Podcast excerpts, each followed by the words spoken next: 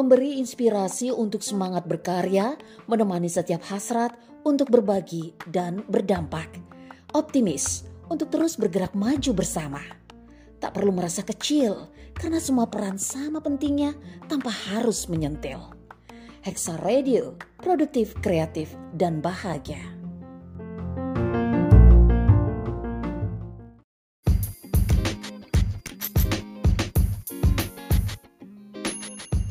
Assalamualaikum warahmatullahi wabarakatuh. Hai halo sahabat Hexa, selamat datang di Hexa Update, sebuah program yang menghadirkan banyak sekali info singkat, tips, dan trik yang menarik. So, stay tune hanya di Hexa Radio.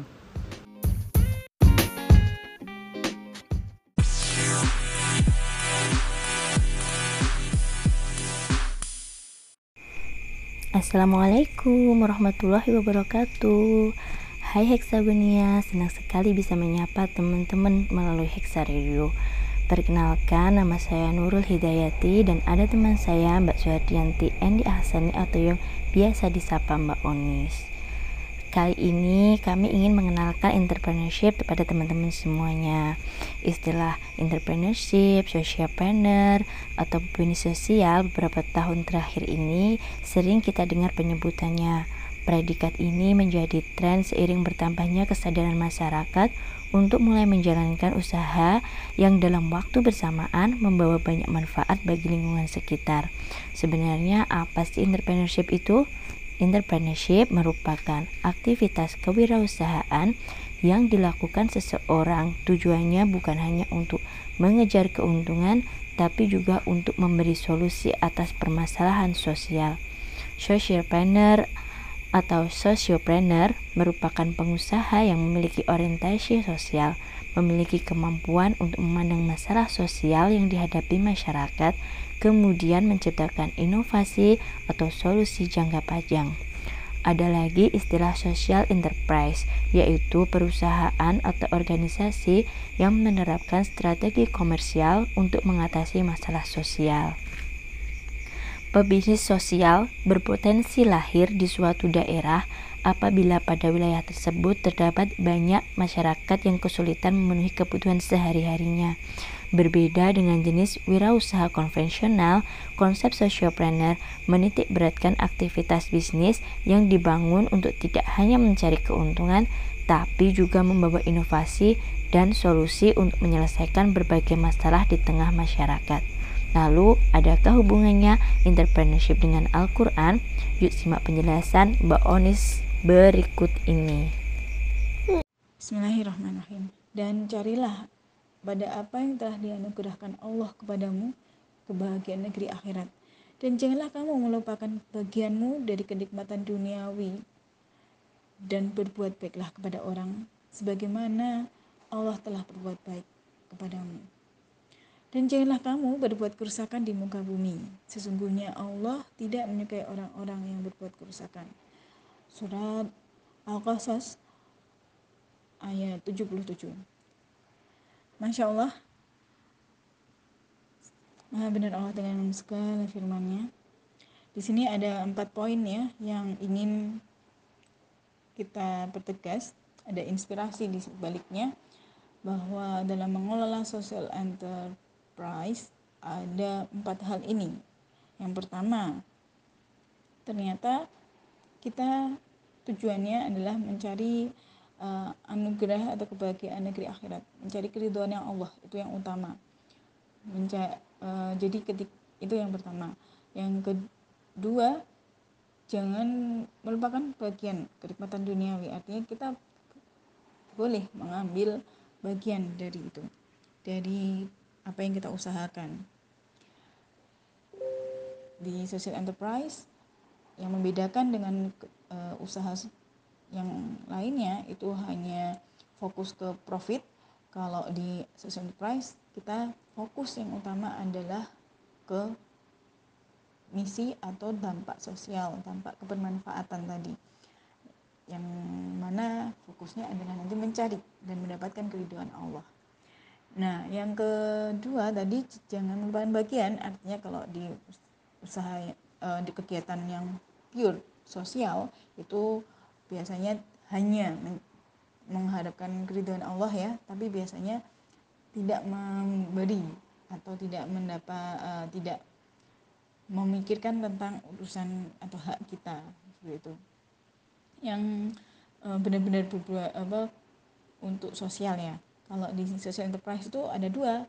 Jadi tadi dampak sosial kebermanfaatan dan yang kedua adalah profit tadi hak dunia kita.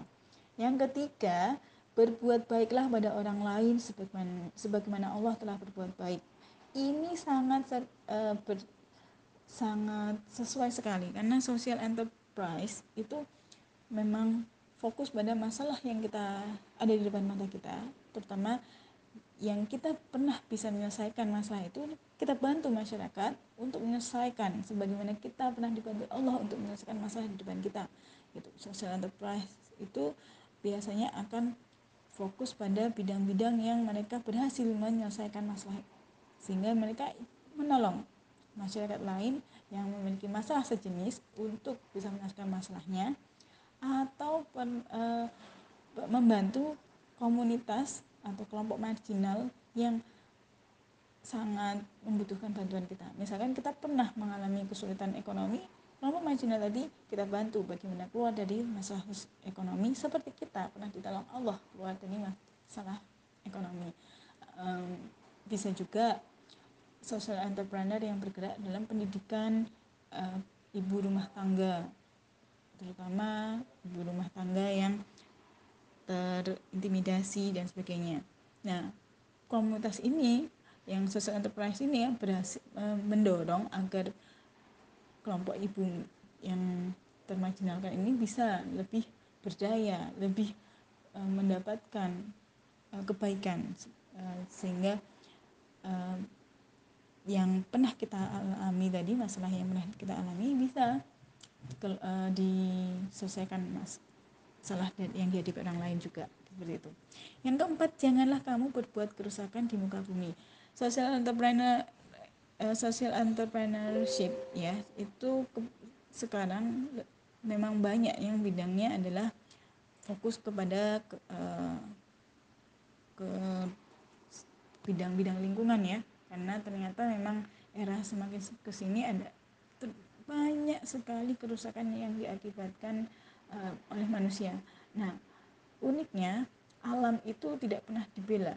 Alam itu di, adalah sesuatu yang diambil, diambil dan dieksplorasi, eksplor, eksploitasi ya. Jadi hanya fokus untuk dimanfaatkan, tapi tidak pernah dijaga, tidak dirawat. Nah, maka uh, beberapa social enterprise itu berdiri dengan value untuk merawat bumi untuk tidak meng, apa, tidak berbuat kerusakan di bumi seperti itu. Mencegah kerusakan lebih parah dan sebagainya. Uh, ada juga beberapa yang melakukan upaya-upaya sosial ya agar tidak berbuat kerusakan di masyarakat demikian. Ini banyak sekali. Jadi surat surat ini ketika uh, surat al-qasas 77 ini ya ketika dibahas oleh uh, dengan dalam konteks sosial enterprise itu benar-benar sangat menginspirasi masya Allah Allah Akbar ya demikian uh, singkat dari saya terima kasih assalamualaikum warahmatullahi wabarakatuh Itulah tadi persembahan dari CH Pesona Cluster Nusantara. Kita jumpa lagi minggu depan di episode Hexa Update lainnya. Wassalamualaikum warahmatullahi wabarakatuh.